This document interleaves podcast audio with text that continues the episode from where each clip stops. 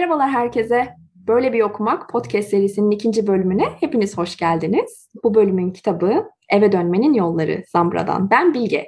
Ben Ece. Merhaba, hoş geldiniz. Ee, öncelikle podcast'in birinci bölümü için e, gelen bütün yorumlara, bütün destekleri arkadaşlarımızdan hatta hatta bizi hiç tanımayan insanlardan gelen güzel destekleri, güzel yorumlara çok teşekkür ederiz. Çünkü bizim için gerçekten büyük bir motivasyon kaynağıydı. Ve şu anda bugün buradayız. Ee, bununla buradayız yani. Çok mutluyuz. Evet çok teşekkür ediyoruz. Çok cömert bir şekilde bizimle fikirlerinizi paylaştınız ve destek oldunuz. Artık biz bu e, coşkuyla bayağı bir ilerleriz. Evet yapacağız bir şeyler. Şimdi kitaba girmek istiyorum. Ee, kitabın gir. tanıtımını Evet, gir giriyorum. kitaba, gir. Bu kitaba girmeyeceksin de hangi kitaba gireceksin? Muhteşem bir kitap. Evet, bu hem ya, yani yazarın e, hem de kitabın büyük önemi var sende Ece ben biliyorum. Aslında sen mi girsen acaba? Evet direkt girerim saatlerce de konuşurum bu kitapla ilgili. E, çünkü önce yazardan bahsedeyim. Alejandro Zandro e, Zambra ismini de doğru söyleseydim. E, Şilili bir yazar. 1975 doğumlu genç bir yazar. E, son dönem Latin edebiyatın oldukça yetkin kalemlerinden bir tanesi. Bon çok ciddi anlamda e, dillere çevrilmiş bir yazar. Benim için bir keşif. E, bu kadar senelik okumanın ve edebiyatın içinde olan e, benim gibi başka kişilerden e, ne demek istediğimi anlayacaklar.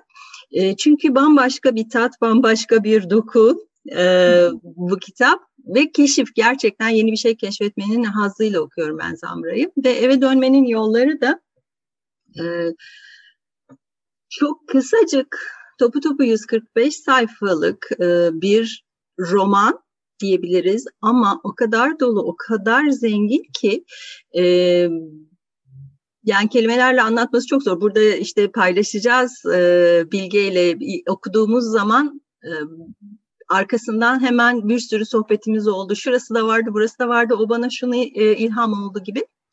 Öyle bir kitap. E, son derece basit, sade bir dille yazılmış olmasına rağmen çok e, tatlı tatlı dokunuşlarla gidiyor. O yüzden bu kitap benim için e, önemli çünkü benim için bir keşifti edebiyat dünyasında. Hala daha da o yerini koruyor. Senin için nasıldı Bilge bu kitap? Ya o kadar güzel anlattın ki kitabı üstüne ne söyleyeyim bilmiyorum. Hem çok söylenecek çok şey var kafamda ama nereden başlayayım bilemedim.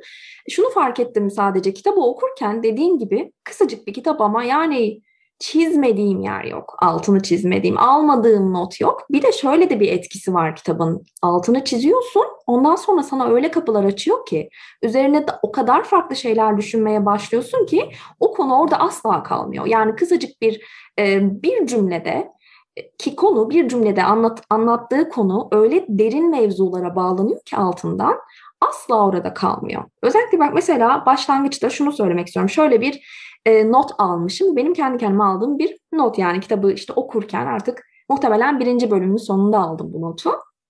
Çocuk gözlerle algılanan veya algılanamayan dünyanın yetişkinlikle beraber ne tarafa evrildiği konusunu işliyor demişim.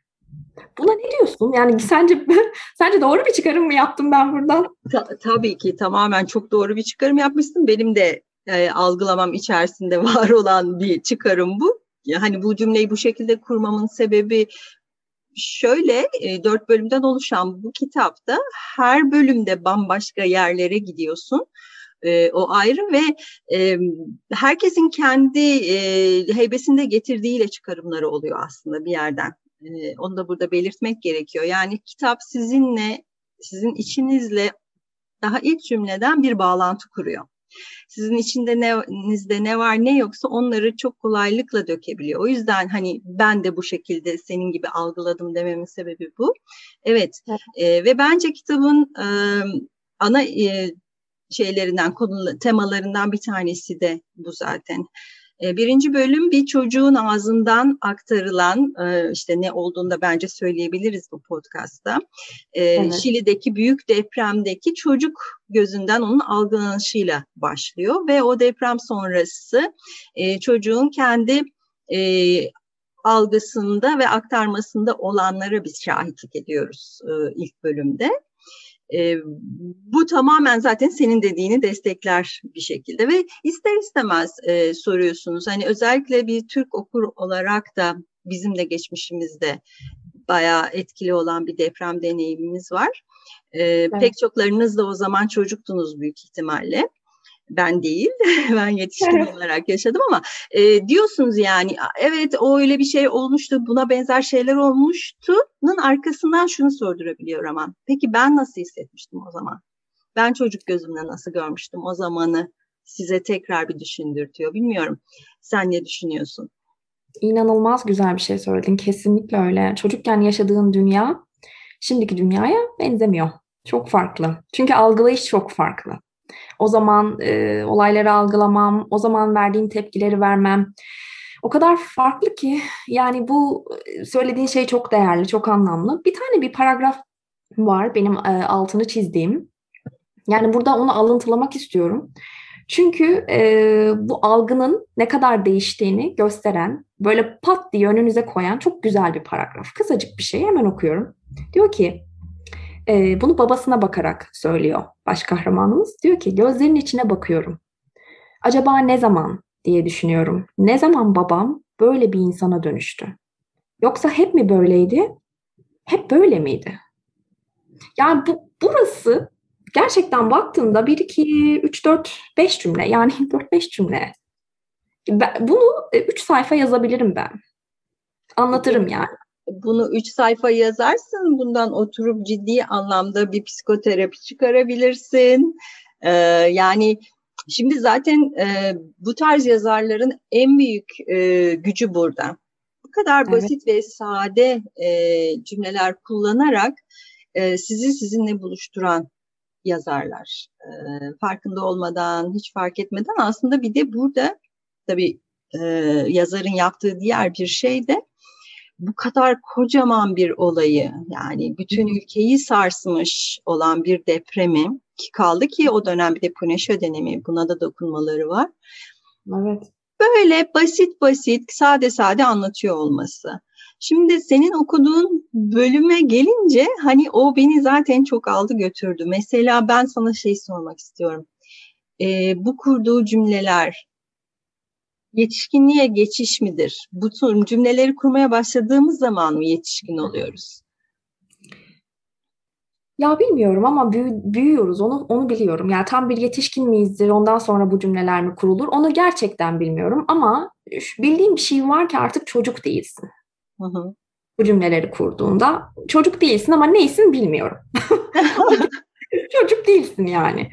Artık annene babana baktığında anneni babanı bir kurtarıcı, bir kahraman olarak e, görmüyorsan, artık bir, bir şeyler değişmeye başlıyorsa, belirli eleştiriler getiriyorsan, getirmeye başladığında, haklı veya haksız bunu tartışmıyorum tabii.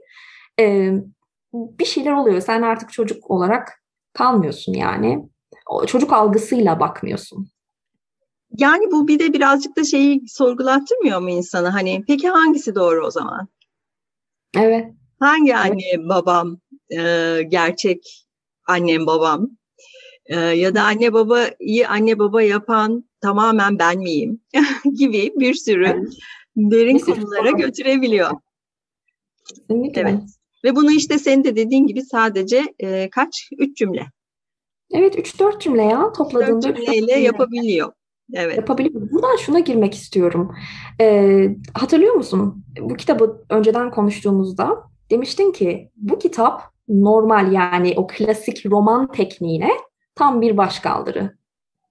Evet, kesinlikle. Böyle bir şey söylemiştin. Evet, oraya eninde sonunda illaki gelirdim. Birkaç kere e, daha ileride de yine oraya da gelebilirim. Kesinlikle öyle. Demiştim ya, Alejandro Zambra e, edebiyatın içinden gelen bir insan. Bütün hayatı e, edebiyat olmuş bir insan ve yazmayla gerçekten bir derdi var. Evet. bir röportajını izledim. O kadar şey zeki, oldukça zeki bir insan zaten. Algısı biraz üst seviyede. E, söylediği şey şu, farkındalıkları çok yüksek. Yani diyor ki artık video, bu yazdığım romanın roman gibi olmasını istememiştim zaten diyor ve hani klasik edebiyat okurları bu romandan çok keyif almayabilirler ilk etapta. Benim onlara naçizane tavsiyem lütfen e, bu ön yargınızı bir kenara bırakarak okumaya devam edin. Evet. E, Alejandra Zambra bir sürecin bitip artık yeni bir sürecin başlaması gerektiğini edebiyat anlamında söylerken bu kitaba da yediriyor. Yani evet. burada işte bölümler şöyle yardımcı roller, anne baba edebiyatı, çocuk edebiyatı ve biz iyiyiz diye ilerliyor. Hı hı. Şimdi yardımcı roller tamam önce anlamıyorsunuz kitabı okurken yardımcı roller diye bir bölüm başladı diye anlamıyorsunuz. Sonra ama anne baba edebiyatı bir dakika diyorsunuz. Anne baba edebiyatı derken ne demek istedi? Ve kitabın genelinde bitirdiğiniz zaman şu hisse kapılıyorsunuz ve Zambra'nın da böyle bir derdi de var zaten. Eski roman kalıplarında yazmıyorum ben. Roman anne baba edebiyatına e, roman kalıpları, klasik roman kalıpları anne baba edebiyatına ait. Oysa ki yeni bir şeyler söylemek lazım. E, diyor. Yani bu romanda da e, bu kadar kısacık bir romanda da zaten hani alışkın olduğumuz işte o e, bakış açısı, e, tanrı anlatıcı, e, giriş gelişme sonuçlar bunları kıran, e, kurallarını kıran, roman kurallarını kıran bir yazış tarzı var ve bunu en çok da şeyde görüyoruz. Çok sade ve basit e, evet. cümleler kullanarak yapıyor. Evet. E, o yüzden de hani tekrar geleceğim çok dağıttım söylediğin soruya. E, gerçekten klasik romana yani anne babaya ait olan o romana e, birazcık karşı çıkıp yeni bir şey kendisi olarak bir şey söyleyebilen bir roman. Yani yardımcı rol çocuk. E, evet. Öyle bir paralel şey var, e, gidişat var. Kitapta. Tam onu söyleyecektim. Tam onu söyleyecektim. O yorumunu hatırladım çünkü demiştin ki e, romanı, klasik roman türünü yetişkinlere ait bir tür olarak e, algılıyor. Bunu da kitaba çok güzel yedirmiş. Çünkü kitapta da e, zaten dünyayı da yetişkinlerin dünyası. O zaman çocuklar nerede bu dünyada? İşte onlar yardımcı roller. Evet.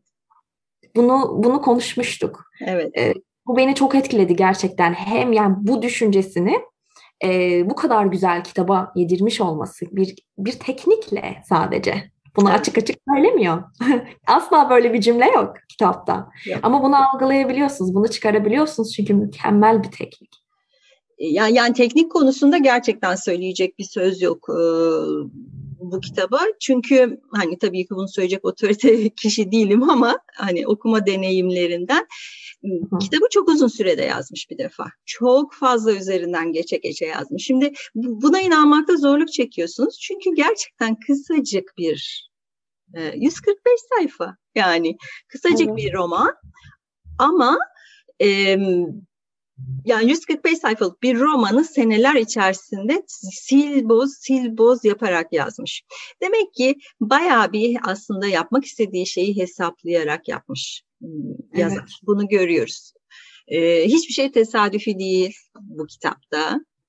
Ee, ve beni büyüleyen şey buydu zaten. Yani bu kadar hesaplanarak yapılmış bir şeyin bu kadar doğal, sıradan, günlük hayata ait e, hissini hissettirerek yapmış Kesin. olması. Bir de şeyi de yapıyor. E, şimdi genelde oku, okuyucuda şöyle bir eğilim oluyor ben ve kitap hani arada bir mesafe var ve o kitap bir edebiyat eseri ise biraz daha yüceltilme ve kendisini biraz daha farklı bir yerde görebiliyor okur. Ee, Zambrı buna asla izin vermiyor.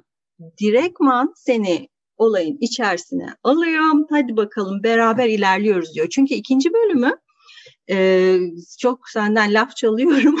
Bilge kusura bakma. İkinci bölümü kitabı yazan yazarın dilinden anlatılıyor. Ve orada da şeye şahitlik ediyoruz. Ee, yazma sürecinde yazar neler yaşıyor.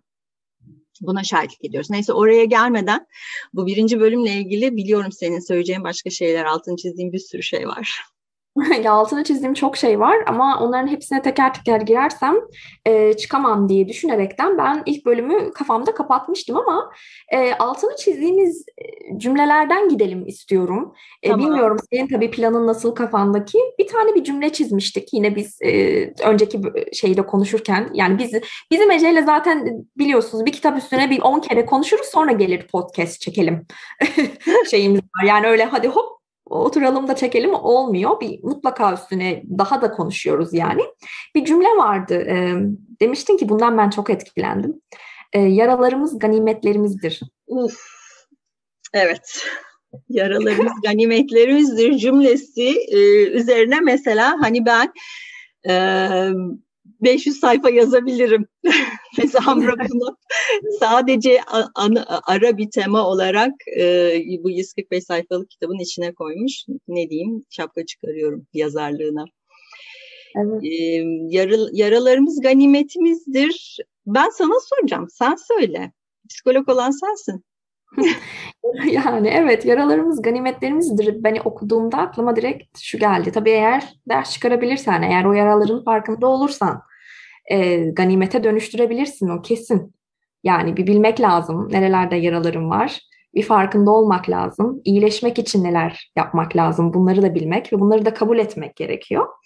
Ee, bunu sanki yine konuşmuştuk. Sonra arkasından sen şey demiştin hatırlıyor musun? Ama bir de her fırsatta yara gösteren, durmadan bunun altına kaçan, oraya sığınanlar var. Hani bunu bir nevi bahane e, edinenler var. Ona ona ne diyeceğiz demiştin. Evet, ona ne diyeceğiz? Beni o tarafı esasında daha çok yakalamıştı. Şimdi yaralarımız ganimetimizdir. Bu kitapta biraz daha ön bölümlerde geçiyor. Daha sonraki bir bölümde e, e, kitabın içindeki romanın e, kahramanı olan kişi. Bu arada kitap şöyle bir kitap, onu söylemeden geçemeyeceğim. Roman içinde, roman içinde roman e, şeklinde e, ilerliyor. E, yani şey, hem yazar var, hem yazar personası var, hem onun kahramanı var gibi gibi böyle ok, okuyun bence daha fazla ben oraya girmeyeyim. Her neyse kahramanın e, Pinochet döneminde çok zorlu süreçlerden geçmiş bir kişiyle karşılaştığındaki diyaloğu beni buraya getirmişti senin söylediğin şeyi. Çünkü orada o çok zorlu süreçlerden geçmiş olan kadın o kadar e, keskin yargılarla ve e, bu o bütün bunları yaşarken küçük bir çocuk olan bu, bu kişiye yetişkinlik hayatlıklarında karşılaştıklarında o kadar keskin ve acımasız bir şekilde yargılarla e, saldırıyor ki bu beni rahatsız etti mesela. Tabii belki bunun içinde şu da var. Bizdeki o baskı döneminde benim çocuk olmamla da ilgili olabilir. Çok anlamlandıramadım ama şunu gördüm ki yani o zaman o yaraları almış olması ona ve genel olarak yani bunu sen söyleyeceksin bana psikolog olarak. ee, insanlara diğerlerine bu kadar e, kötü davranma hakkını kendisinde görüyor. Böyle bir şey olur mu? Yani ben çok yaralanmıştım. O yüzden ben insanlara kötü davranma hakkına sahibim. Acısını onlardan çıkarma hakkına sahibim. Ne diyorsun? Ya şimdi bana çok güzel bir konu verdin burada. Ben bundan iki sunum ben çıkartırım. verdi. Ben bundan iki sunum çıkartırım diyorum. Şimdi şöyle bir şey var. Tabii bunu sen de bana ilk söylediğinde aklıma şey geldi. Literatürde işte kurban psikolojisi, mağdur psikolojisi ya da işte victim mentality diye geçen e, bir şey var. E, Tabii insanlar soruyor, arkadaşlarım soruyor bazen, e, bazen yeni, yeni tanıştığım insanlar da sorabiliyorlar. Diyorlar ki Bilge böyle bir arkadaşım var ya da işte annem var, babam var, erkek arkadaşı, kız arkadaşı. Geliyorlar ve işte dertlerini anlatmaya başlıyorlar. Bana bunu oldu, bana şu oldu, bu kadar acı çektim, şöyle oldu, böyle oldu diyor ki bana arkadaşım soruyor. Ne yapabilirim? Yani o kadar çok çözüm üretiyorum ki. Çok fazla şey söylüyorum. Elimden geleni yapıyorum ama yine e, elim kolum bağlı hissediyorum. Çünkü her söylediğim şeye e, olmaz e, şeyiyle geliyor, pankartıyla geliyor. O da olmaz, bu da olmaz. Söylediğin yardımcı değil, bu bir çözüm değil. Böyle konularda onlara şunu söylüyorum. Diyorum ki şundan emin ol birini dinlediğinde. O insan senin senden bir çözüm bekliyor mu? Yani bir çözüm arayışı içerisinde mi? Yoksa e, sadece bir konfor arayış, arayışı içinde mi? Çünkü ikisi arasında fark var. E, bu arada konfor destek midir? Konfor da kesinlikle bir destektir. Yani sen onu konfor ederek de destek olabilirsin. Çünkü aradığın şey o aslında. Yani destek o aslında. Ama burada şöyle bir tehlike var. Bu insan bunu sürekli bir e, alışkanlık haline getirdiğinde işte o onu aslında onun için zararlı bir durum bu. Çünkü e, daha dip konularla, daha e, derin konularla yüzleşmekten aslında kendisini alıkoyuyor. E bu da ne oluyor? Dedik ya yaralarımız ganimetlerimizdir ama ne zaman ganimetlerimiz? Onların farkında olduğunda, onlarla neler yapabileceğinin artık e, bilincinde olduğunda ganimetin oluyor. Eğer e, bilinçli değilsen onu bir e, bariyer olarak koyarsan arana, e, yani o zaman çok da ganimet sayılmaz bence. Evet. Kesinlikle çok. Şimdi burada şey gibi kullanıyor bu ganimeti tabii. Bu arada ganimet kelimesini kullanması da çok enteresan ve kitabın e, çevirmeni çok çok iyi bir çevirmen. Tebrik ediyorum kendisini. yani şey ganimet deyince şimdi mesela aklımıza şu da geliyor. Savaşa gidip orada ne var ne yoksa derleyip toparlayıp sonra hazineye atıp üstüne oturmak ve gerektiğinde oradan çıkarıp kullanmak gibi bu tarafı olmuş oluyor zannedersem sen söylediğinde ki nitekim kitapta da kız kardeşi üzerinde de bu kadın karakter aynı şeyi uyguluyor. Ben diyor bunları bunları çektim o yüzden bu ev benim olacak. Oysa ki iki kardeş arasında e, adilane bir paylaşım olmasını beklerken Hı hı. Aynen senin dediğin gibi hani evet. onu bir refleks davranış haline getirmiş bir kişi olarak ben bunları bunları çektim onun için bu ev benim olacak gibi bir tepkisi oluyor. E, yani işte al bir tane bu sadece bir cümlenin içinde geçen bir e, şeydi terimdi ve biz buradan nasıl nasıl nerelere gittik böyle bir kitaptan bahsediyoruz. Ee, evet. Ee, benim aklıma şey geldi. Yine cümle cümle gidiyorum ben. Kusura bakma çok fazla cümlem var çünkü. Sanki o cümleler böyle konuşacağımız konuları açacakmış gibi hissediyorum. Ee, Farkındaysan açıyor bir hali. Baktım işe yarıyor dedim buradan yürü Bilge. evet. Şimdi bir, bir cümle var diyor ki hikayene artık acı vermiyormuş gibi anlatmayı öğrenmek, büyümek. Ya değil mi? Ah, tabii ki benim de altında çizdiğim bir cümle. Ondan eminim. Ondan eminim. Ne düşünüyorsun bu cümle hakkında? Şimdi şöyle söyleyeyim sana. Bu cümleyi ilk okuduğum zaman hissettiğim duyguyu aktaracağım sana. Bir dakika ya ne oluyor? Evet öyle bir şey olmuştu. Ben bunu yapabildim mi? Nasıl yani? Böyle bir şey var. Gibi bir hisse e, kap, kapılmıştım bu cümleyle. Çok kuvvetli bir cümle o. Tam e, şeysini okudun mu şimdi? Ben heyecanından fark etmedim. Sen tam cümleyi okudun mu okumadın mı ama e, yani işte yazarın yaptığı şey bu. Seni böyle hop diye yakalayıveriyor. Evet. Ve sen bir süre orada öyle kalıyorsun ve kendine soruyorsun. Yani e, ben ne zaman bir acımı böyle bu şekilde anlattım diye. Evet. Sanki onu yaşamamışsın da hani büyüterek değil de evet, oldu tarafsız. Gibi. Tarafsız. Böyle bir şey oldu bana. Bu kadar. Peki bu mümkün mü? Yapılır mı? Yapmışlığın var mı? Yapmışlığım var. Tabii ki var. Ee, olması gereken şey bu mudur, değil midir onu tartışmıyorum. Çünkü yani her şey aşılmıyor. Ee, 100 yaşına da gelsen bazı konular kalıyor dipte derinde ve aşabildiğin kadar aşıyorsun bir kısmını işte bazısını aşamıyorsun. Yani bunu yaptığım oldu kesinlikle. O yüzden bu cümleye katılıyorum. E peki kesinlikle. bu sana ne kazandırdı? Bunu böyle bir şey yapmış olmak?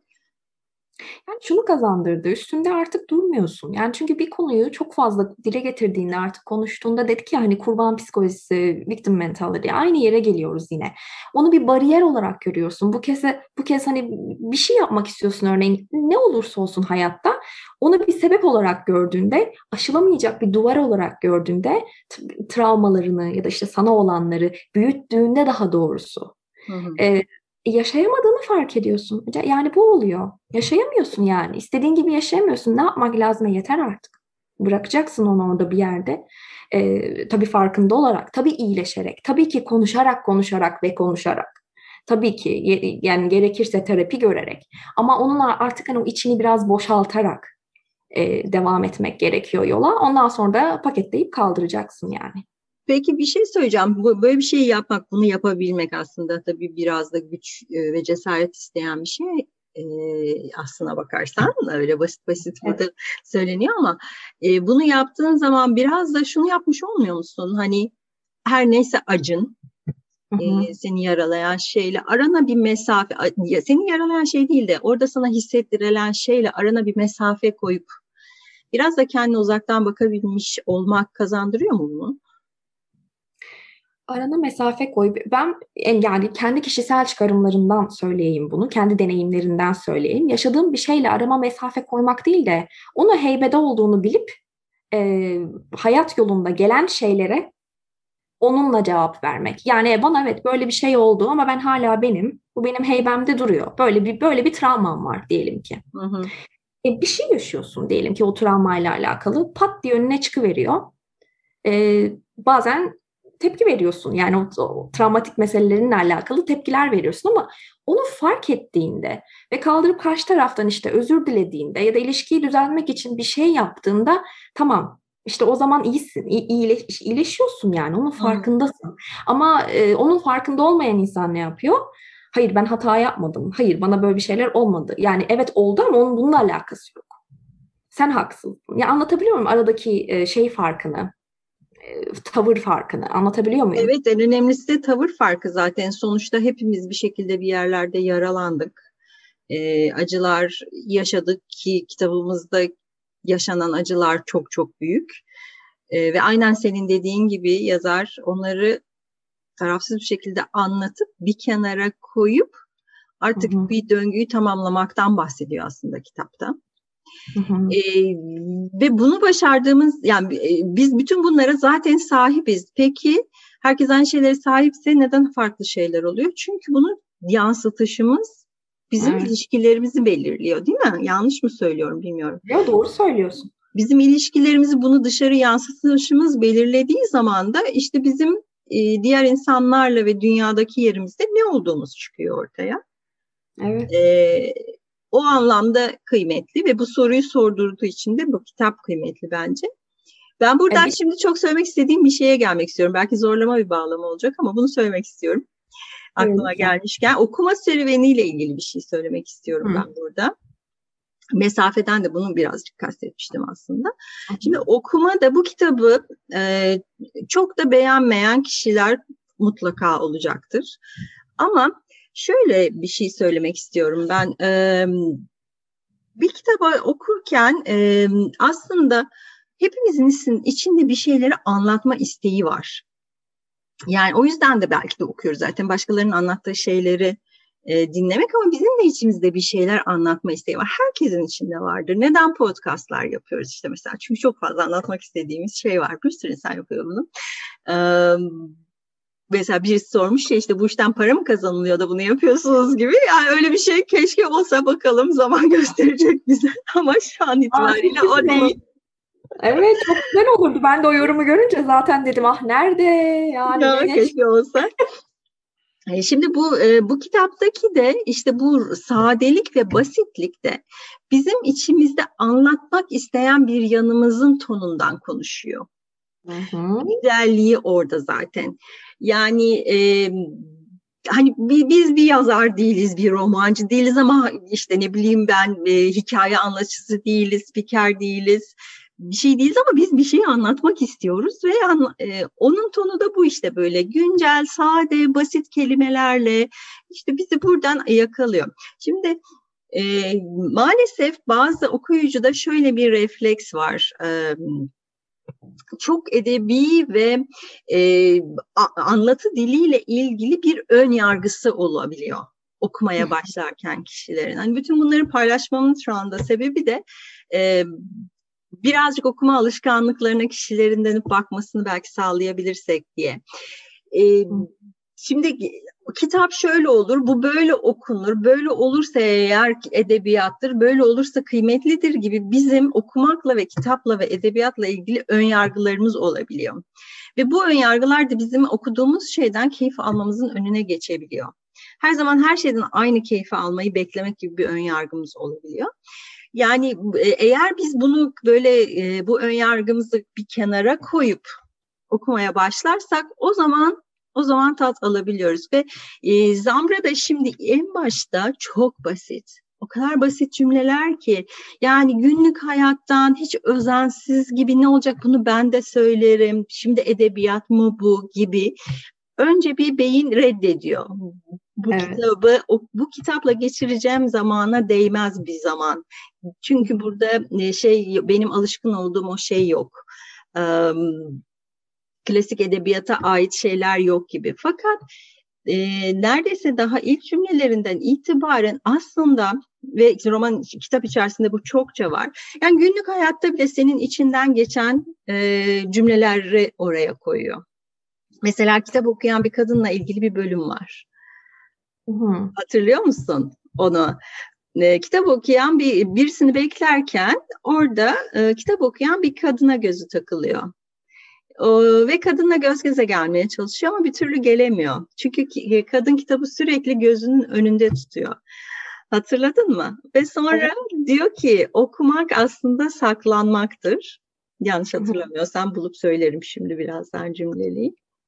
Mesela bu bile aslında evet. hepimizin de günlük hayatta yaptığı şeylerdir ve o anda içimizden bir tane cümle geçer, tespit geçer. Ee, bunları böyle çok bonkörce paylaşıyor bizimle. Evet. Ve bu bize sanki ya bu ne o öyle işte aklına ne geçerse kitaba koymuş e, gibi düşündürtebiliyor bizi. Oysa ki evet. dediğim gibi çok e, düşünülerek ta, e, yazılmış bir kitap. Orada yapmaya çalıştığı şey hem klasik roman formunu kırmak. Ey okuyucu biraz da farklı şeyler var burada. Bu tarafını da aç lütfen diyor bize. Hem de e, hem desi yok işte o kadar. Evet. Ya bu söylediğin şey çok, çok katılıyorum. Aslında söyleyecektim. Sözünü kesmek istemedim. İlk başta söylediğin şey dönüp dolaşıyoruz. Yine kendi hikayemizi anlatıyoruz meselesi. Aslında evet. bunu kendi de söylüyor. Bu senin yaptığın bu çıkarımı kitap içine tabii başka cümlelerle ama çok net bir şekilde e, olduğu gibi zaten koyuyor diyor ki çünkü her ne kadar bir yabancının hikayesini anlatmak istesek de eninde sonunda hep kendi hikayemizi anlatırız. Ya şimdi şöyle biz hep kendi hikayemizi anlatıyoruz ve biz onu hep aynı şekillerde anlatıyoruz. E doğal olarak birisi de bize aynı şekillerde anlatsın istiyoruz. Ama öyle olmayınca ne oluyor? Kalıyoruz böyle aa bu da neymiş bu nasıl bir romanmış ki? Roman mıymış ki? Roman böyle olmaz ki. Bunu sosyal ilişkilerde de yapıyoruz. Değil mi? Ha? İşte, işte oraya gelsen. Ben oraya gelmek istiyorum. Tabii ki sosyal ilişkilerde de yapıyoruz. Bize bizim istediğimiz gibi sevmeyen insana biz sevmiyor diyoruz ya. Bunun kadar açıklayıcı, bunun kadar basit bir örnek daha olamaz. Yani herkesin sevgiyi gösterme şekli çok farklıdır ama işte bizim mesela benim nasıldır? Ben servise önem veririm. Servis derken benim için ne yapıyor? Hani anlamlı bir şeyler yapıyor mu? E, aynı zamanda dil de önemlidir. Ben isterim duymayı, e, seni seviyorum, e, işte sana önem veriyorum duymayı. Ama işte eşiniz, erkek arkadaşınız ya da hayatınızda sevdiğiniz kimler varsa onlardan aynı yollarla, aynı sevgi diliyle konuşmadığınızda, farklı şekilde anlaştığınızda, yani onlar size farklı şekilde gösterdiğinde şüpheye düşüyorsunuz. Diyorsunuz ki bu sevgi sevgi mi acaba? E bu roman bu roman mı ki şimdi? İşte bu roman roman mı? Yani aslında Zambra aynı şeyi söylüyor. Bu da roman, yeni bir roman. Bu da güzel bir roman ve bu da amaca hizmet eden bir roman. Evet, ne güzel söyledin. Tam da öyle söylüyor. Evet, lütfen Zambra'yı öven kelimelerle gel bana. bu arada e, bu başkasının hikayesini anlatamaz mıyız e, konusunu açmış, açmışım ben burada kendi kendime notlarımı alırken. Aha. İşte ev diye döndüğümüz hep kendi hikayemiz midir? Bizim dediğimiz e, öykünün hani ne kadarı bizimdir? Ev denilen kavram ne? Şimdi sen de göçmensin. İşte, ah gel, gel oraya. Kitabın evet. adına gel.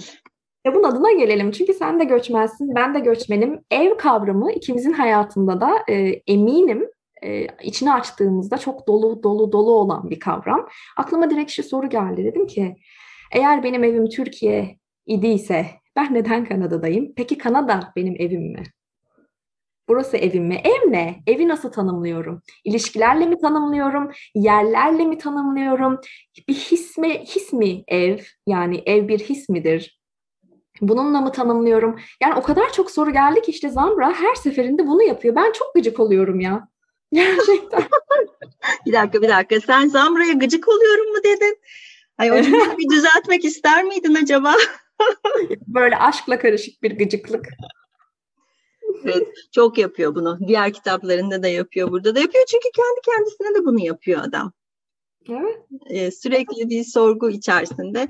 Şimdi gelelim derin mevzuya. Ev neresidir? Eve eve dönmek nedir? Yani şimdi eve dönmenin yolları. Üç kelime hı hı. sana direkt üç kocaman kavramı koydu önüne. Ev, evet. dönmek, eve dönmek ve bunun yolları. Dört oldu. yani ev nedir? Burada tabii ki e, hemen hemen aynı zamanlarda geldik seninle buraya. En başta bizi üzerinde düşündüğümüz bir konu bence. Ev neresi? Evet. Kesinlikle. Senin buraya gelişinle benim buraya gelişim arasında şöyle bir fark var. Ben bütün ailemle buraya geldim. Sen aileni geride bırakarak e, geldin. Tabii ki bunun arasında bir farklılıklar var. Ama ben, benim için tabii ben ailemle buraya geldiğim için gördüm ki hani benim için ev ailem. Hı hı. Çünkü ben evimden ayrı olduğum hissini e, uzun süre hissetmedim ama son zamanlarda özlem var tabii o ayrı oraya girmeyelim. Ama yani senin dediğin yerden cevap verecek olursam evet evimden ayrı hissetmedim. Dönülecek bir ev var gibi değil benim için çünkü ailemle beraberim ama bilemiyorum senin için ev neresi? O zaman sen biraz böyle e, ilişkiler üzerinden tanımladın evi. Şu anda demek ben öyle ki, Demek, demek ki. öyleymiş. Evet. Demek ki evet. Yani, yani Evet tabii ki ev denildiğinde evi oluşturan bir sürü dinamik var kafalarda. Ee, benim için ev nedir? Ben, gerçekten bu bir his biliyor musun? Ee, bir ait olduğum bir yer, bir kimliğe sahip olduğum e, bir yer e, ve sıkışmadığım da bir yer, rahat olabildiğim. Tamam buralar benim ya, bu mekan benim dediğim yer ev. E, o sürekli değişiyor. Yani e, işte Kanada bura, Kanada mıdır ev? Bilmiyorum şimdilik böyle. Şimdilik öyle hissediyorum ama e, belki bir gün öyle olmayacak. Belki bir gün öyle hissetmeyeceğim.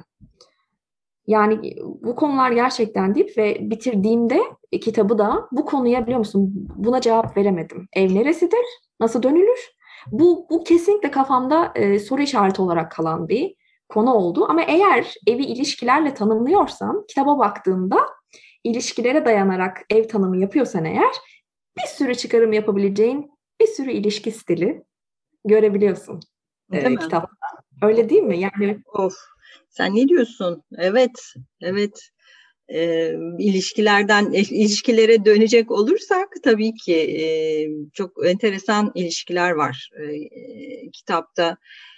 Çapraz e, şeyler, ilişkiyi sorgulatan hı hı. E, pek çok konu var hem duygusal ilişkiler hem de aile içi ilişkiler, ebeveyn çocuk ilişkileri anlamında. bilmiyorum. Sanırım burada söyleyecek fazla cümlem yok Bilgeciğim. Topu sana vereyim. ya e, benim de sadece birkaç cümlem var beni böyle düşündüren bir iki şey oldu. O da e, biz olma hali ya da biz olamama hali diye böyle bir not almışım oraya. Hı. O şey değil mi? İkili şey mi? Duygusal ilişkide mi? İlişkilerde. Evet, duygusal ilişkilerde. Çünkü e, kitabın sonlarında işte Claudia geliyor ve diyor ya e, ben işte sen bana böyle böyle böyle davranıyorsun. O, o yerde, o paragrafta e, kitap baş baş karakteri şunu anlıyor yani. Onlar aslında hiçbir zaman bir, bir olamamışlar yani biz olamamışlar bunu bir bir anlıyor böyle bir şak diye kafasına bir iniyor. Ben o kısımda e, şunu dedim. Ya böyle bir şey var mı ki? Yani tam bir bir olma hali, tam bir biz olma hali var mı ki ilişkilerde? E, ya da ne kadar mümkün? Nedir yani biz olma hali? Hani bunları düşündüm. Ya bu bambaşka bir konu tabii. Bu başka bir podcast'in konusu da olabilir. Uzun bir konu daha da açılabilir. Sadece e, şeye gelmek istiyorum. Artık yavaş yavaş bence gelelim podcast'in sonlarına ama bölüm dördünün konusunun biz iyiyiz olması ve e, biz iyiyiz'e okuduğunuzda ilişkilere odaklı bir bölüm olduğunu görüyorsun. Hı hı. Gerçekten evet. öyle. Ee, evet öyle kesinlikle yani kitabın zaten bir döngüsü var. Ee, başladığı gibi de bitiyor. Evet. Ee, ve bir şeyi tamamlıyor. Ee, ne denir ona? Bir döngüyü tamamlıyor. Ee, hem bizim okuduğumuz roman hem romanın konusu olan roman döngülerini tamamlıyorlar bitişte ve ilişkilerle yani romanın e, konusu olan romandaki iki kişinin ilişkisi de döngüsünü tamamlıyor. Evet. ee, bizim okuduğumuz romanın e, kahraman olan yazarın ilişkisi de döngüsünü tamamlıyor. Ee, nasıl tamamladığını bırakalım okuyucular kendileri karar versinler. Biz olmak konusuna gelince gerçekten onun için e, bambaşka bir uzun bir podcast yapmak lazım. Çünkü son derece ben aslında bunun subjektif olduğunu düşünüyorum. Yani biz nedir? Bunu açmak gerekiyor öncelikle. Hani e, bilemiyorum. Biz olmak ne demektir sence? Yok bende onun cevabı. Ee, biz olmak nedir, nasıl olunur? Gerçekten e, yok. Yani sadece bir, aklıma şunu gel- geliyor. Karşı tarafın iyiliğini istemek Aynı zamanda beraber hareket etmek ama sınır ihlali de yapmadan yani iki tarafa da alan ayırarak böyle bir biz olma hali ama işte diyorum ya bu benim tanımladığım biz olma hali. Kim bilir e, insanlar o biz olma halini başka başka nasıl tanımlıyorlar. O yüzden evet bu, bu bence de başka bir podcast'te e, konuşalım.